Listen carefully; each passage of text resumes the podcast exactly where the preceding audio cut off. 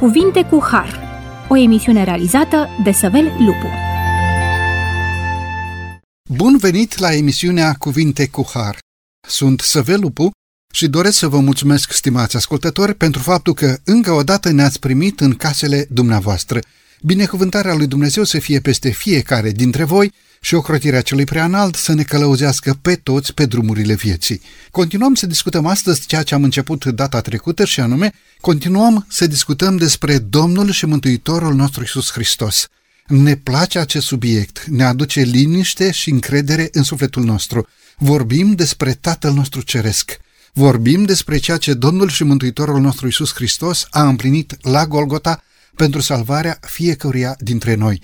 Discutăm despre păstorul cel bun, discutăm despre acel păstor care își dă viața pentru oile sale, discutăm aceste declarații ale Mântuitorului în care el despre sine însuși spune că este un păstor bun. Este cel care ne călăuzește pe drumul vieții.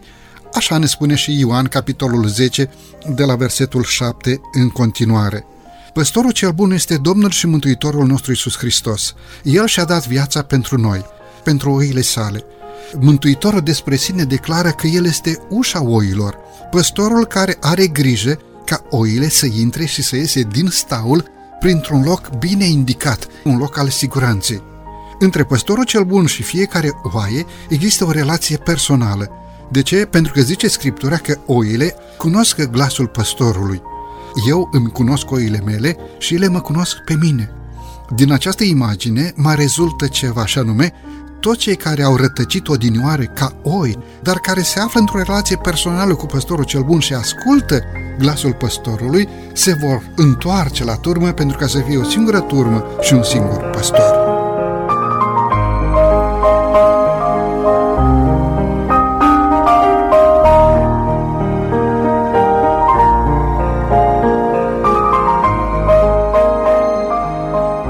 Aș dori să continuăm să dezbatem acest subiect împreună cu domnul pastor Asaf Mugurel. Domnule pastor, bine ați revenit la microfonul emisiunii Cuvinte cu Har. Vă mulțumesc pentru invitație și mulțumim Domnului că ne face din nou o și onoarea, în primul rând onoarea, ne dă ocazia și puterea să putem discuta și să fie de folos pentru fiecare dintre noi învățătura pe care o așează înaintea noastră. Domnule pastor, știu că aveți un program încărcat. Știu că sunteți împărțit în multă slujire. Bunul Dumnezeu v-a chemat să slujiți ca secretar general în biserica de pe Meleagurile Moldovei, în conferința Moldova. De aceea țin să vă mulțumesc și vreau să primească Bunul Dumnezeu această jertfă din partea dumneavoastră. Domnule pastor, aș dori cumva să continuăm să Mergem în aceeași direcție în care am pornit în emisiunea de data trecută. Am zăbovit un pic asupra conceptului de călăuză divină pe acest drum al întoarcerii acasă. El, adică Marele Păstor, ne conduce în pășun vers, adică în ceea ce satură sufletul și ne conduce la ape de odihnă, nu la ape de neodihnă. Și sunt unii oameni care chiar le place să bea din băltoace și Scuzați-mă această expresie, dar chiar este o realitate. În loc să-ți saturi setea sufletului de la un izvor puternic, îți saturi setea sufletului de la fântânile crăpate ale acestei lumi. Și avem sfatul să nu ne stingem această sete a sufletului de la aceste fântâni care nu țin o apă curată. Aș dori să mergem în aceeași direcție. Spune psalmistul, îmi înviorează sufletul și mă povățuiește pe cărări drepte. Ce înseamnă acest lucru? Zice aici, sufletul, nu zice trupul. Ce înțelegem din aceste cuvinte? Păi, um, ar trebui să înțelegem, uh, spuneam și data trecută, că pentru lumea antică, în general, nu numai pentru evrei, uh, trupul era important, hrana era importantă, mai ales într-un mediu în care erau foarte mult dependenți de natură, întrucât tehnologia era mult rudimentară atunci, dar și astăzi, cu toată tehnologia pe care o avem, suntem uh, trăim tot prin elementele naturale pe care le-a lăsat Dumnezeu prin creație, doar că sunt uh, prelucrate, da? Una e să le prelucrezi și alta să inventezi, să faci ceva. Uh, aș um, duce puțin discuția mai departe și anume una e să fii cu oile. Acum, noi vorbim de cartea psalmelor și că psalmul 23, se spune, sau alți psalm pastoral sau alte imagini uh, pastorale din Scriptură, dar uh, sunt tot mai puțini oameni care și-ar dori să trăiască, să ducă viața, să o trăiască în mijlocul animalelor. Și nu doar să te duci în vizită, ca la o grădină zoologică sau să te duci în vizită la cineva la țară care vezi că are o turmă, să pui câteva întrebări, ai văzut și tu despre ce este vorba, ai plecat, ai cumpărat ceva de acolo și ai plecat, ci pur și simplu să trăiești acolo, să ai grijă de animalele respective, să vezi cum se produc uh, uh, respectivele uh, produse. Deci în contextul acesta e foarte important modul în care sistemul economic preponderent agrar avea influența asupra stării generale sufletește a oamenilor. Și aș vrea să vă pun o întrebare acum. Banii, uh, lucrurile materiale, influențează spiritul nostru? Chiar și astăzi. Nu vorbim doar de vremuri de demult apuse. Și asta ce ne spune? Că atunci când Dumnezeu ne-a creat și ne întoarcem la creațiune, pentru că El fiind păstorul, și apropo de lucrul acesta, când spunem păstor, în special ne referim la calitatea providențială a lui Dumnezeu. Ce înseamnă providență? Providență înseamnă menținerea sau susținerea lucrării pe care Dumnezeu a făcut-o de la început. Avem actul creator prin care dă naștere unei structuri, lumii, oamenilor și apoi vorbim despre maniera în care Dumnezeu poate susține această lucrare pe care a făcut-o, poate dezvolta, chiar nu doar cu o susține, ci pur și simplu va face să se dezvolte după un plan pe care l-a avut da? și pe care ne descoperă etapizat, pe măsură ce viața noastră se desfășoară. Ei, de la început observăm un lucru, că Dumnezeu l-a creat pe om din țărâna pământului, parte materială, și aici vorbim de uh, apa de care vorbim, dar de partea chimică, materială din noi, și spune că i-a suflat în nări suflare de viață și astfel omul a devenit un suflet viu. Deci, cu alte cuvinte, omul nici nu mai cum să-l, uh, să-l separi. Țărâna, să spunem, generic vorbind, și suflarea de viață care înseamnă toată viața noastră sufletească. Gândirea, afecțiunea noastră, sentimentele noastre, conștiința noastră, amintirile noastre, modul în care învățăm, modul în care relaționăm. Toate acestea sunt darul lui Dumnezeu și fac parte din modul în care El ne-a alcătuit. Ei bine, dacă El ne-a creat în felul acesta, trup, spirit, formând sufletul, așa cum apare în cartea Geneza, toată această structură, așa cum este ea, trebuie întreținută și mai mult decât atât, există o interdependență între ele, între partea materială, partea biologică și partea spirituală. Se influențează reciproc.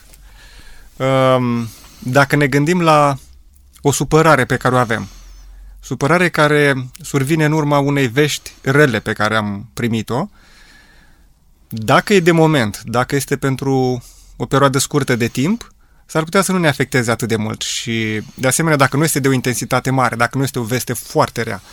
Însă dacă supărarea respectivă stagnează mai mult timp în mintea noastră, e posibil să ne alegem cu diferite probleme de natură medicală.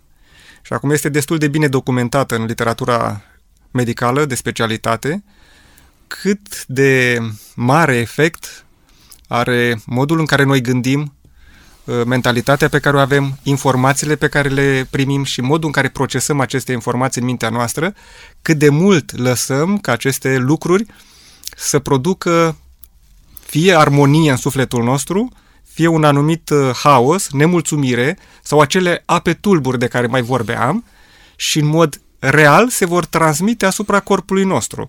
Vorbim aici de sistemul nostru nervos central, vorbim de sistemul endocrin, care preia aceste informații și au efect asupra corpului nostru.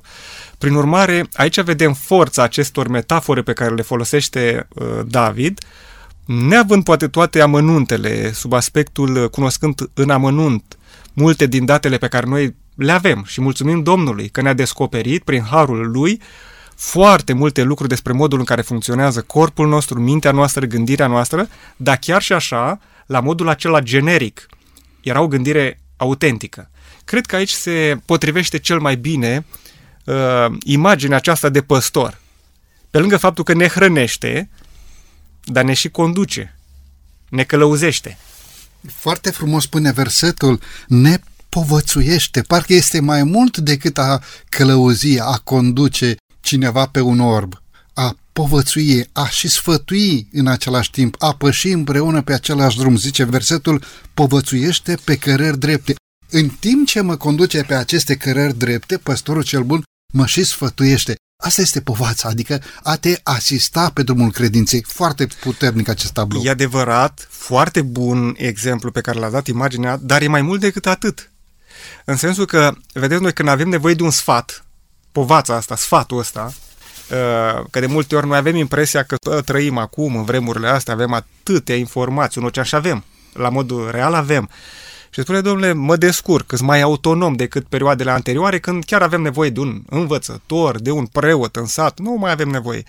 Cu toate acestea vreau să vă spun că a apărut din nou un cult, ca și leadership-ul, al consilierii.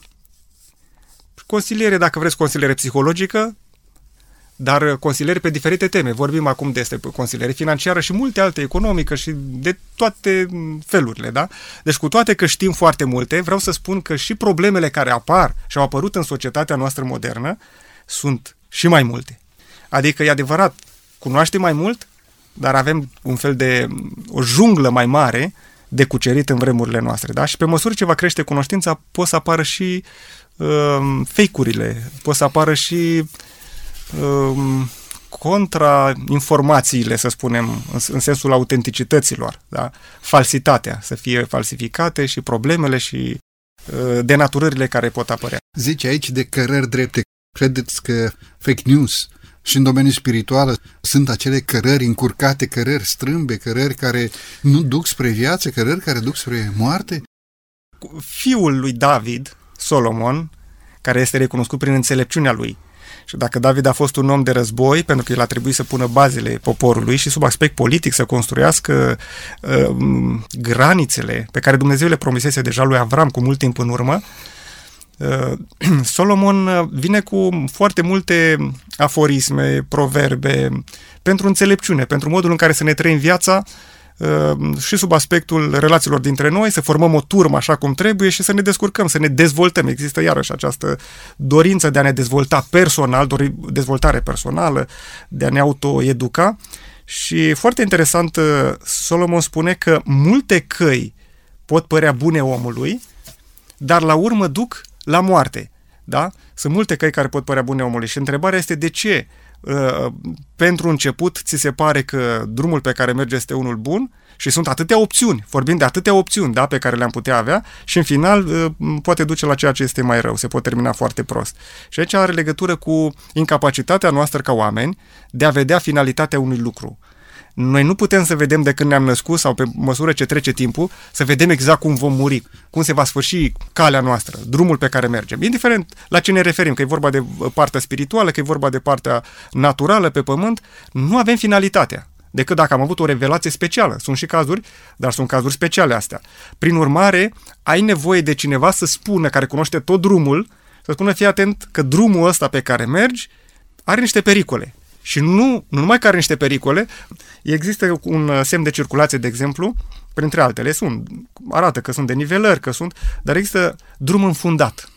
Cel puțin înfundat. Altele au și alte semnificații, dar asta e drum înfundat. Dacă te interesează să mergi până acolo și adresa la care trebuie să mergi acolo, e ok, poți să mergi pe drumul respectiv. Dar dacă tu vrei doar să treci prin localitatea aceasta, trebuie să știi că drumul pe care mergi este un drum înfundat. Însă și mai interesant e să știi că drumul pe care mergi s-ar putea să fie un drum al morții. Au fost situații, s-au făcut și documentare, de exemplu un pod foarte șubred și uh, autoritățile din acea țară nu au interzis transportul uh, uh, de mărfuri și, bineînțeles, de persoane și s-a întâmplat o nenorocire. Un tren când a ajuns pe podul respectiv, greutatea a fost suficient de mare, podul s-a prăbușit și au fost foarte multe victime. Ar fi fost foarte bine pentru mecanicul acelui tren și pentru oamenii care călătoreau cu acel tren să știe că e un pericol uriaș pe drumul respectiv. Vedeți dumneavoastră această realitate cu trenul care s-a prăbușit pe pod sau podul care a prăbușit și trenul, da, podul s-a rupt, eh, declară o realitate a lumii în care noi trăim. O lume în care omul nu mai este credincios față de Dumnezeu. De aceea mă bucur ce spune psalmistul aici din pricina numelui său, nu datorită nouă oamenilor, ci datorită numelui său, adică el este cel care guvernează realitatea lumii în care trăim. Guvernează prin legi absolute care rămân pentru totdeauna veșnic valabile și în același timp prin legi temporare sau care țin de anumite circumstanțe, dar ne călăuzește datorită numelui său și mulțumim lui Dumnezeu pentru acest lucru.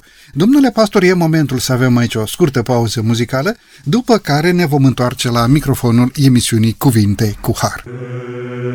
Amen.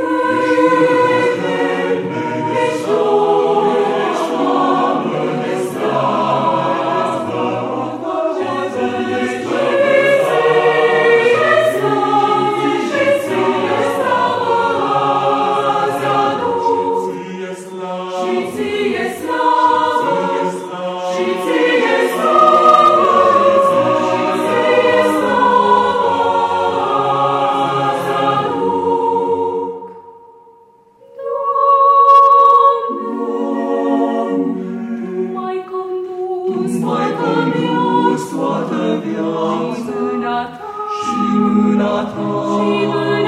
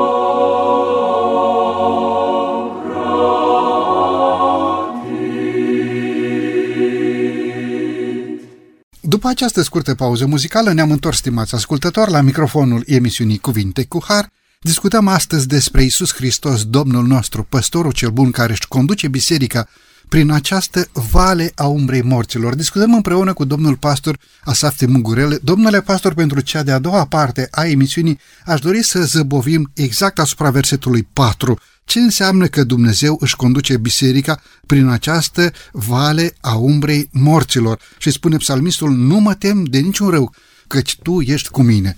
Nu știu dacă vă place să mergeți prin cimitir, eu n-am nicio problemă, dar sunt unii care chiar se sperie pe acolo, datorită faptului că în mintea lor se întâmplă anumite lucruri. Foarte bun exemplu pe care l-ați dat cu cimitirul, foarte bun. Într-adevăr, asta ține mult de concepția pe care o avem și are legătură cu ce discutam în prima parte a emisiunii, deși nu am uh, dezvoltat foarte mult, și anume căile pe care mergem, concepțiile pe care le avem, pentru că în funcție de ce gândesc despre ceea ce se întâmplă cu omul după ce moare, mă raportez într-un fel sau altul la cei care uh, au încheiat viața, da? Mai trăiesc, nu mai trăiesc, pot să interacționeze cu noi sau nu, din motivul ăsta dumneavoastră aveți, pentru că aveți o altă sau noi ca biserică avem o anumită concepție despre ceea ce se întâmplă cu omul când moare, ă, nu ne temem. Însă, dacă ne uităm la imaginea psalmului, și într-adevăr este o imagine mai gravă, parcă ă, nu e neapărat într-o armonie cu restul capitolului în care este belșug, nu duc lipsă de nimic.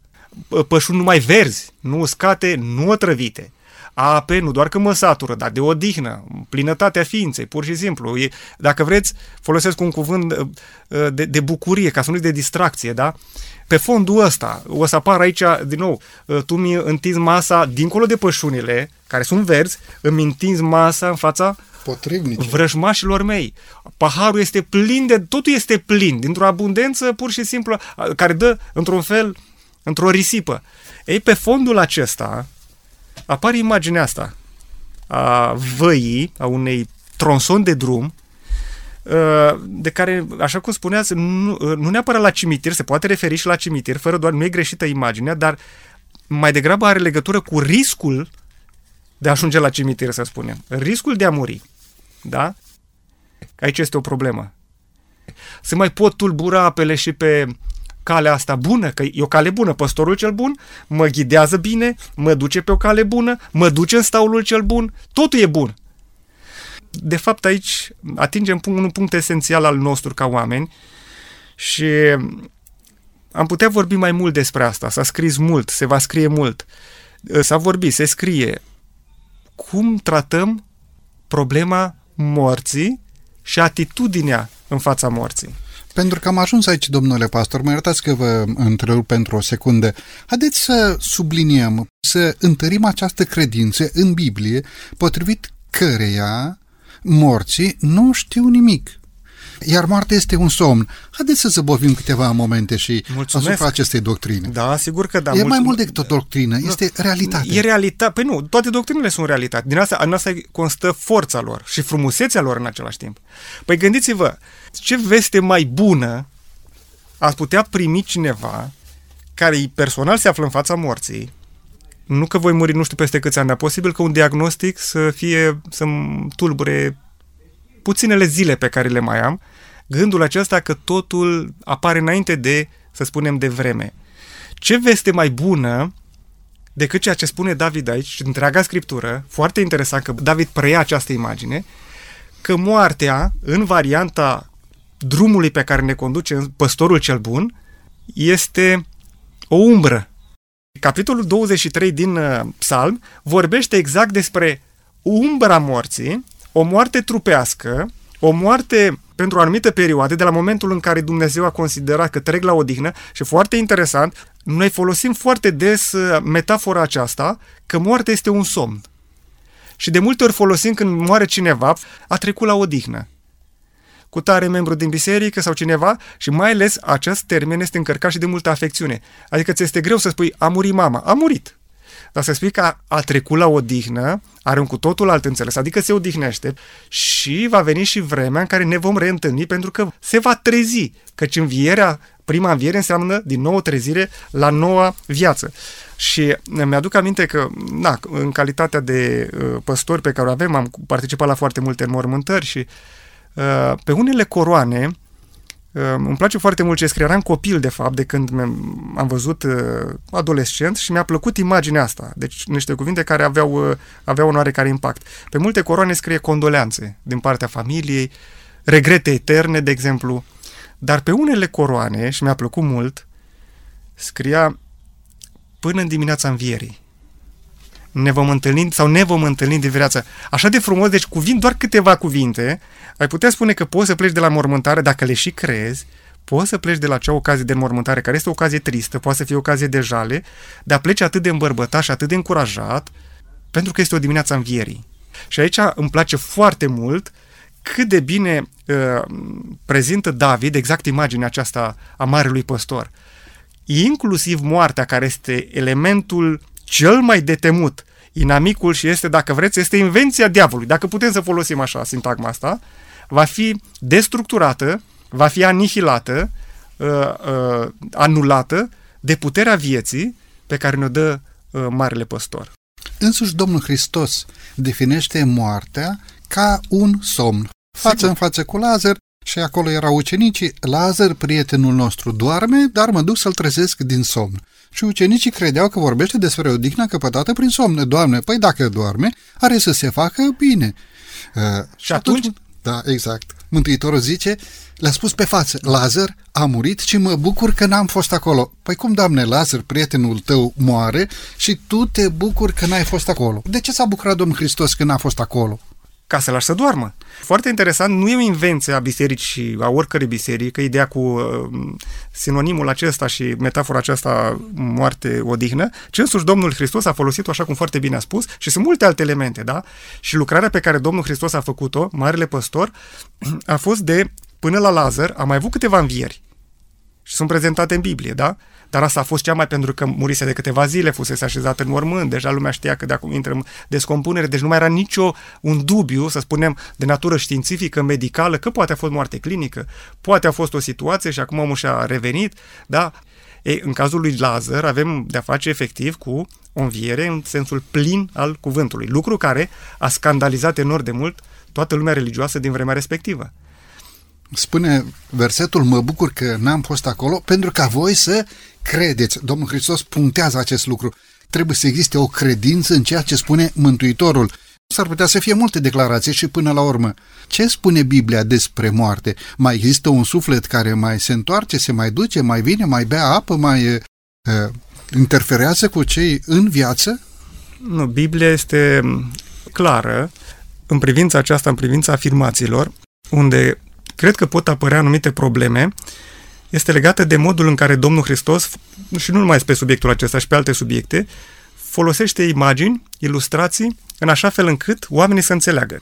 din punctul acesta de vedere, nu cu privire la ceea ce comunică Domnul Hristos este problema sau ceea ce comunică Biblia, ci avem o problemă cu privire la modul în care, datorită bagajului cultural pe care îl avem fiecare dintre noi, putem înțelege lucrurile acestea. Uh, aș putea să, fiind un subiect foarte vast, am putea să dăm foarte multe versete din Scriptură, dar aș lua exemplu Marelui Păstor, care a murit, în a treia zi a înviat și cel mai în măsură să ne spună nouă cum e acolo, ce a făcut în acele trei zile, dacă a făcut ceva, da? putea să ne spună. N-a spus-o public, dar putea să o spună măcar ucenicilor, pentru că a petrecut 40 de zile împreună cu ei și s-au întâlnit de multe ori și s-a arătat în multe feluri. Ba chiar a vrut să-i corecteze, aduceți mâncare, uite, pentru că sunt un trup, adică că și aici era o imagine, o, o, o învățătură care s-a, s-a propagat, că n-a fost o înviere reală, unii spun că n-a fost o moarte reală a Domnului Hristos, și a fost doar o moarte clinică pe cruce, alții spun că n-a fost o înviere reală, a fost o apariție a lui, da? Ori sunt elemente foarte clare în toate evangheliile, adunate ca într-un puzzle, adunăm toate piesele, din care rezultă că a fost și moarte reală și a fost și înviere reală. Foarte important, nimic din ceea ce s-a întâmplat între momentul în care și-a dat ultima suflare și momentul în care a reapărut pe scena vieții da? Nu povestește nimic din toată asta. Face referire la ceea ce s-a întâmplat, ce vă învățam înainte când eram cu voi, dar n-ați înțeles, le reexplică Scriptura cum trebuiau să se întâmple toate lucrurile acestea și apoi rea ideea ce o să faceți de aici înainte. Proiectează în viitor și aduce în atenție cu putere speranța, nădejdea pe care o aduce împărăția lui Dumnezeu nimic din ceea ce s-ar fi întâmplat în perioada în care Domnul Hristos a stat în mormânt. Lazar, prietenul nostru, doarme. Domnul Hristos în mormânt cele trei zile, efectiv, a dormit acest somn al morții. Și aș mai adăuga doar atât ca idee, odată cu răstignirea Domnului Hristos, spune că au înviat mulți, da? S-au arătat multora în Ierusalim. Nicăieri nu avem vreo declarație a celor care uh, au înviat, nici măcar nu știm cine sunt cei care au înviat. Au înviat mulți da? dintre sfinții din vechime. Da? Și puteam să avem acum o literatură bogată în privința aceasta. Înseamnă că ei veneau, dacă erau mulți, gândiți-vă, în lumea de dincolo, i-ar fi interacționat între ei, ar fi vorbit, ranguri, ierarhie, așa cum se vorbește. Este o literatură destul de vastă în privința aceasta. Puteau să vină fiecare și să, să argumenteze. Nimic de felul acesta. Deci faptul că Biblia tace complet, chiar dacă am presupune, deci chiar dacă am presupune că ar fi o viață de dincolo, Biblia nu vorbește de ce este dincolo, pe de o parte. Pe de altă parte, avem versete foarte clare în care ni se spune că cei care au murit nu știu nimic. Asta este nobleța lui Dumnezeu. Își conduce biserica sa sau turma pășunii sale, marele păstor, își conduce credincioșii pe niște cărări drepte, da? Zice versetul, povățuiește, conduce la niște pășuni verzi, la niște ape de odihnă, care îți aduce încredere în Dumnezeu că există o zi a învierii în care cei credincioși vor fi chemați la viață așa cum a fost înviat și Lazar. Astea sunt pășuni de odihnă și mulțumim lui Dumnezeu, Marelui Păstor. Probabil că ceea ce se mai spune sau ceea ce se mai vestește câteodată de la anumite amfoane sunt niște ape mai tulburi în care noi, credincioșii, n-ar trebui să ne stingem setea sufletului niciodată. Domnule pastor, mulțumesc tare mult pentru aceste momente speciale, urmează să avem o scurtă pauză muzicală, după care ne vom întoarce la microfonul emisiunii Cuvinte cu Har.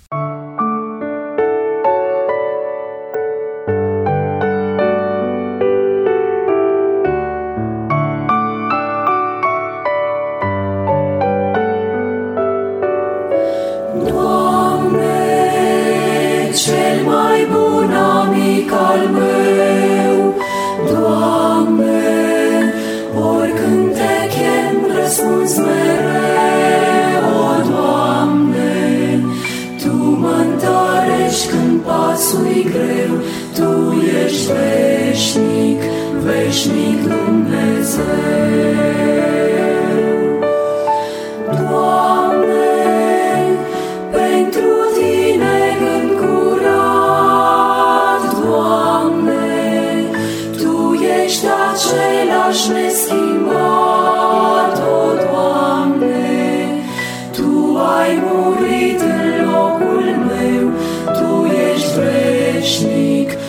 Deixe-me.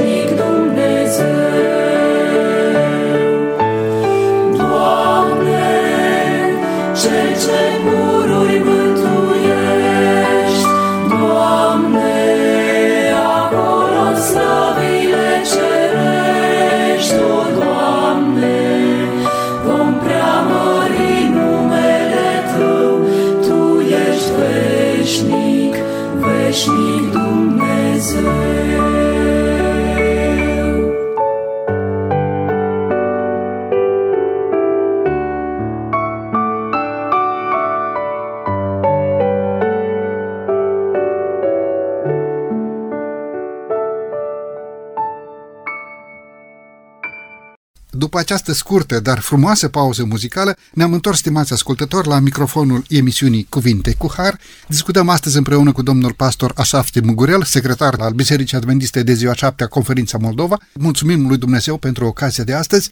Domnule pastor, pentru cea de-a treia parte a emisiunii, aș dori să subliniem un anumit aspect. Cum ar trebui ca noi, credincioșii sau Biserica lui Dumnezeu, oile lui Dumnezeu, da? Să ascultăm glasul păstorului. Cum să facem acest lucru? Cum am putea să discernem între atât de multe glasuri, între așa multitudine de glasuri, în așa de multe chemări? Tot zic, aici este adevărul. Cum am putea să distingem vocea curată a păstorului, să-l înțelegem și să-l urmăm? Uh, un copil care se naște, un bebeluș, aș pune o întrebare. El încă nu vorbește Uh, în camera lui sunt 10 persoane. Pot fi 100. Întrebare, care nu e nici retoric, eu cred că are răspunsul. Pe care o voce o va cunoaște bebelușul acela? Dintr-o mie. Din câte vreți. Pe care o va cunoaște? Da, profund. Uh, cine l-a învățat? Că el nici nu poate să comunice, el nu are mm, terminologie, nu are nimic. Abia și-a făcut apariția, da? Uh, abia începe să ia contact cu lumea și, așa, și pe măsură ce trece, nu poate fi confundată.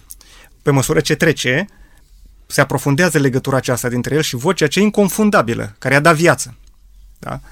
E, și acea știință încearcă să explice ce s-a întâmplat în perioada intrauterină, ce s-a întâmplat, modul în care au existat anumite, o, o comunicare din toate punctele de vedere.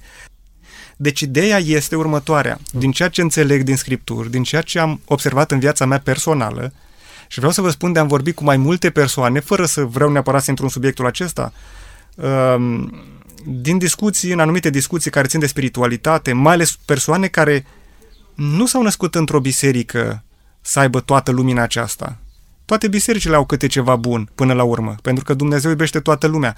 Dar în anumite biserici s-a pus un accent mai mare, s-a studiat mai intens anumite lucruri. De aceea nu trebuie să ne gândim acum neapărat într-o, într-o separare dintre asta. Însă, oameni care vin dintre alte biserici, chiar tradiționale, cu experiență, spun ei, de, a bisericilor respective de mii de ani, ei spun un lucru.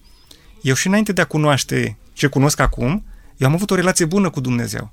Pe mine m-a iubit, mie îmi vorbea, în felul meu în care eram atunci. Aveam alte elemente de, da? Chiar și atunci, în cadrul acela, în cazul în care se aflau uh, persoanele respective, Dumnezeu le vorbea. Ce înțeleg eu de aici? Că nu trebuie să ne învățăm să auzim vocea, ci să nu ne dezvățăm.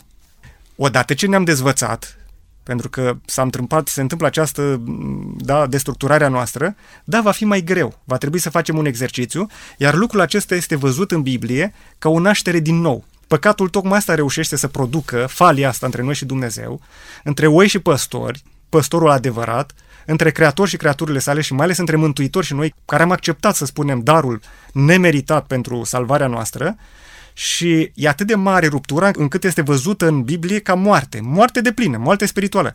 Dacă nu are loc o înviere sau, așa cum apare mai clar scris în Biblie, o naștere din nou, în care Dumnezeu ne readuce la viața adevărată, nu vom putea detecta acea voce. Da. În primul rând, la întrebarea cum să facem, mai întâi de toate să nu renunțăm la ea. Dacă am renunțat, să avem încredere că Dumnezeu poate să ne redea capacitatea aceea sufletească, să recunoaștem vocea și o vom cunoaște și vom uh, progresa. Pe măsură ce o vom cunoaște, va deveni, uh, chiar aș putea spune, mai plăcută. Dacă ne uităm un pic în uh, structura acestui psalm, vedem că de la versetul 4 în continuare, psalmistul uh, se referă sau ține discursul la persoana a doua. În primele trei versete, discursul este despre el, da? Despre persoana a treia. De la versetul 4 în continuare se vorbește la persoana a doua, toiagul și nuiaua ta mă mângâie. Parcă se adresează față la față. Tu îmi întinzi masa în fața potrivnicilor mei. De ce se schimbă discursul de la persoana a treia spre persoana a doua? Mult mai profund. mult mai aproape, mult mai cercetător de sine.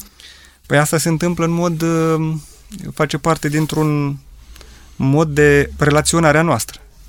Când cunoști o persoană, o vezi pentru prima dată, este el. Este, ba, chiar ne adresăm cu Domnul. Nu știm, sunt niște elemente de politețe, este acea zonă mai socială, mai de distanțare.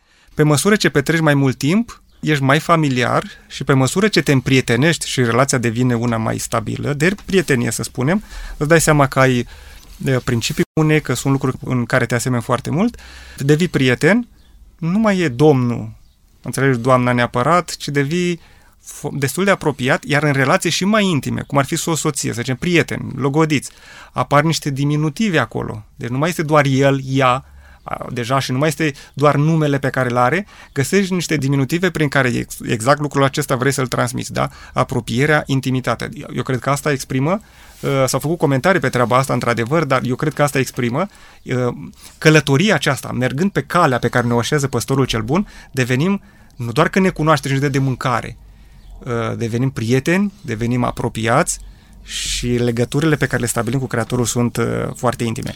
Abia atunci poți să spui că toiagul și nuieaua mângâie până în acel moment puteai să spui de pedepse sau mă pun deoparte. Da, doiagul în general, și că spui nuiaua, noi avem și apare în, în literatura sapiențială ideea de nuia de pedeapsă, da? Dar chiar pedeapsa, apostolul uh, în Iacov vrea și nu numai, și apostolul Pavel, uh, părinții adevărați, păstorul adevărat mai și pedepsește. Ideea de pedeapsă face parte dintr-un complex amplu de pedagogie divină, pentru că tot vorbim de leadership, vorbim de educație, vorbim de pedagogie, vorbim de dezvoltarea noastră. Pe această călătorie a noastră a dezvoltării noastre apare și imaginea imaginea de pedeapsă. Aș mai spune ceva legat de psalmul acesta. Am zis că, poate de la început, în... foarte interesant unde este scris psalmul acesta. Este după psalmul 22, începe un șir de psalm al lui David. Uh, în capitolul 22 apar mai multe probleme, da, în care David are nevoie, simte că îi fuge pământul de sub picioare și culminează cu un psalm în care este uh, prezentat uh, templul lui Dumnezeu. Și mulți comentatori, că mai mulți psalmi, care merg unul după altul, noi vedem doar un psalm acum aici, dar el face parte dintr-un șir de psalmi. Și mulți văd în uh, această poezie o etapă din călătoria, sau o descriere chiar, a călătoriei poporului evreu din, uh, care și din robia uh, egipteană. În robie, întuneric, fără demnitate, fără libertate, au ieșit ce însemna pentru evreul din pustie, gândiți-vă, pustie, mâncare, apă, pentru a bea, pentru a se spăla, pentru a adăpa animalele pe care le aveau și în final ținta lor nu era în pustie. Așa cum avea să se întâmple tocmai datorită neascultării, că asta e o altă problemă. Noi am vorbit de calea dreaptă și calea căile strâmbe, rele, da? care duc la moarte, dar există un risc foarte mare ca pe calea dreaptă pe care mergem să ne potignim să ne oprim, să nu mai avem încredere, să nu mai mergem mai departe. Și acum gândiți-vă câți oameni și cunoaștem. Una din probleme este uh, am obosit pe cale. Credința despre care vorbeați și care este foarte importantă. O credință uh, doctrinară, că informația pe care o primesc este una autentică, dar și o credință relațională, că Dumnezeu poate, este în stare să împlinească acele nevoi pe care le am și promisiunile pe care mi le-a făcut. Prin urmare, toată această călătorie a poporului evreu este preluată cumva la un alt, în formă poetică și este pusă în metaforele acestea, poporul lui Dumnezeu ca turmă și indiferent cât de mare este pustia, gândiți-vă ce impact are asupra unui evreu să-i spui că el este în pustie, nu știa ce va mânca și vom mânca, era întrebarea. Ne-ai scos din uh, unde era mâncare din belșug și uite aici nu avem apă, ce vom bea. Și acolo să spui nu doar că bei niște apă să te saturi, așa câteva picături și... Nu, apă din belșug, hrană din belșug. Masa în fața potrivnicilor. Exact, exact. Și ce imagine puternică. Și gândiți-vă că erau și egiptenii, pe de-o parte, pe care lăsase în urmă, erau niște potrivnici pentru că i-au asuprit, da? Și acum în fața lor ei se vor bucura. Ei când vor trece Marea Roșie, este o imagine superbă din capitolul 15 din uh, Exodul, da? Vor avea un cântec de bucurie, chiar cu un dans deosebit, pentru că au scăpat de, de robia din care. Și la capătul drumului vor mai fi niște inamici. Dar și pe drum erau. Da? Și foarte interesant, în această menghină în care te afli, uh, Dumnezeu vine și spune, îți dau liniște, îți dau pace și îți dau ajutor și în fața potrivnicilor tăi. Și acum ca o aplicație la noi, în fiecare, într-un fel sau altul, avem niște uh, să zicem niște, ca să le zicem așa, factori perturbatori, niște dușmani, să le spunem.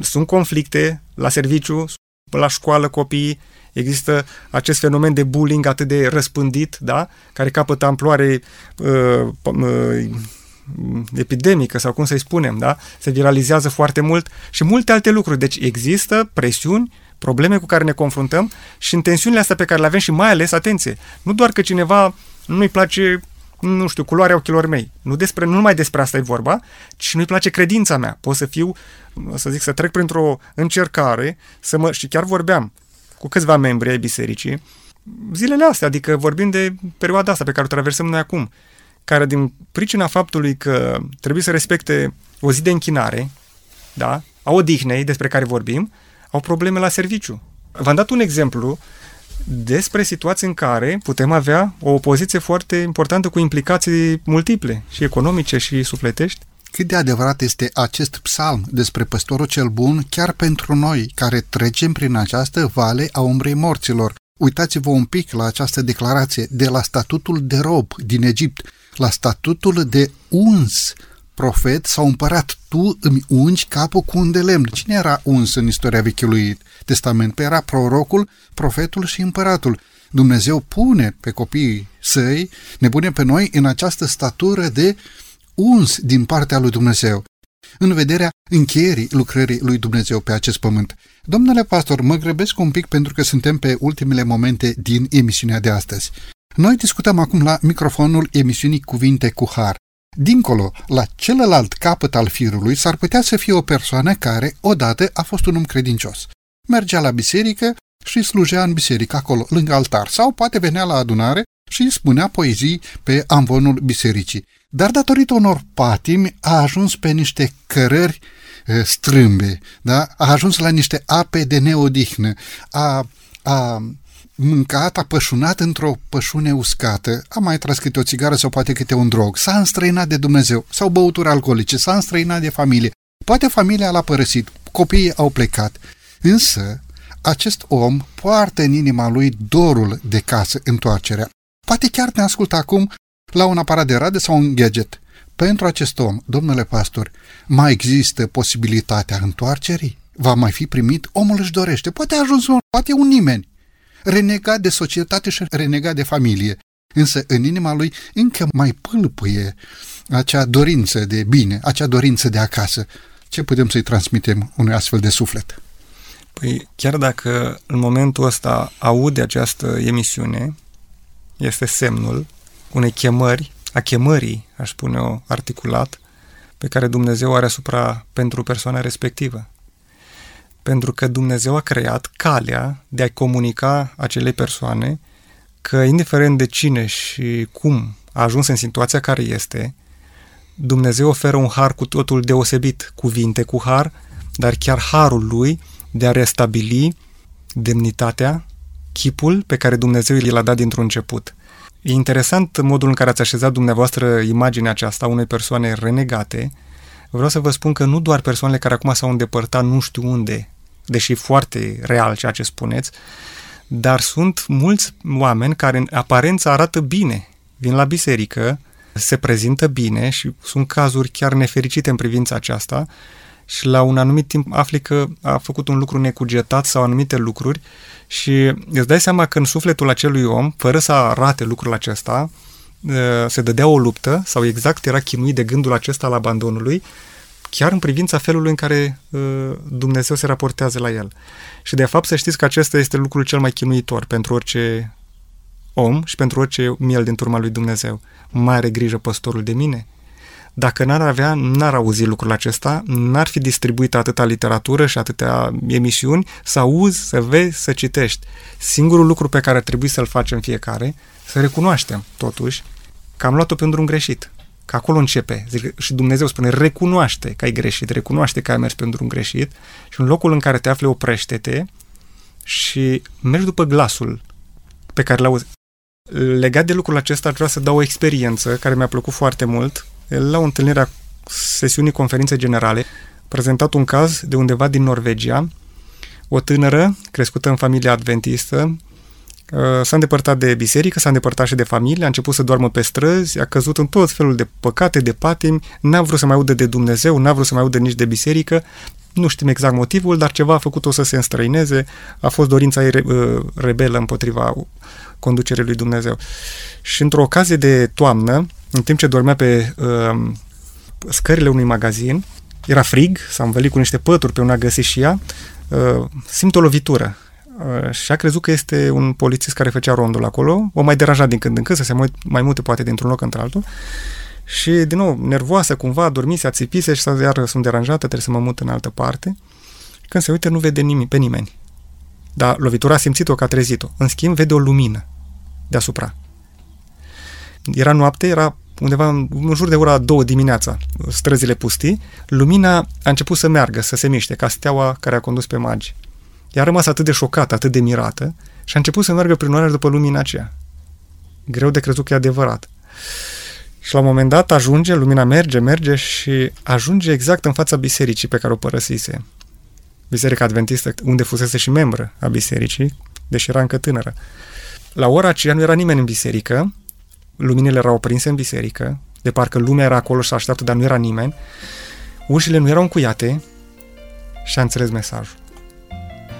De asta nu cred că e cineva care s-a depărtat atât de mult, încât să nu poate fi căutat, găsit, ajutat, reabilitat de păstorul cel bun și n-aș încheia decât să-i mulțumim marele nostru păstor pentru toată bunătatea pe care o manifestă față de noi și să avem parte de călătoria alături de el și de finalitatea pe care ne-a făgăduit-o.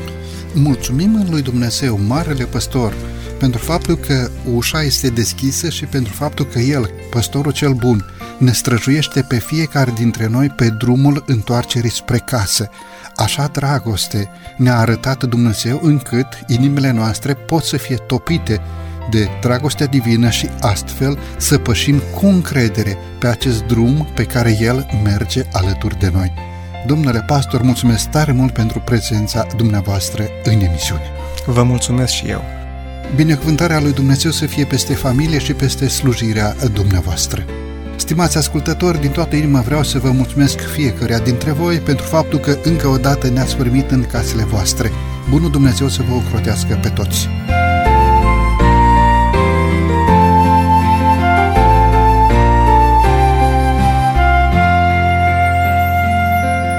De la microfonul emisiunii Cuvinte cu Har, Săvel Lupu, iar din regia tehnică Nelu Loba și Cătălin Teodorescu, vă mulțumim pentru atenția acordată. Până data viitoare, numai bine tuturor! La revedere!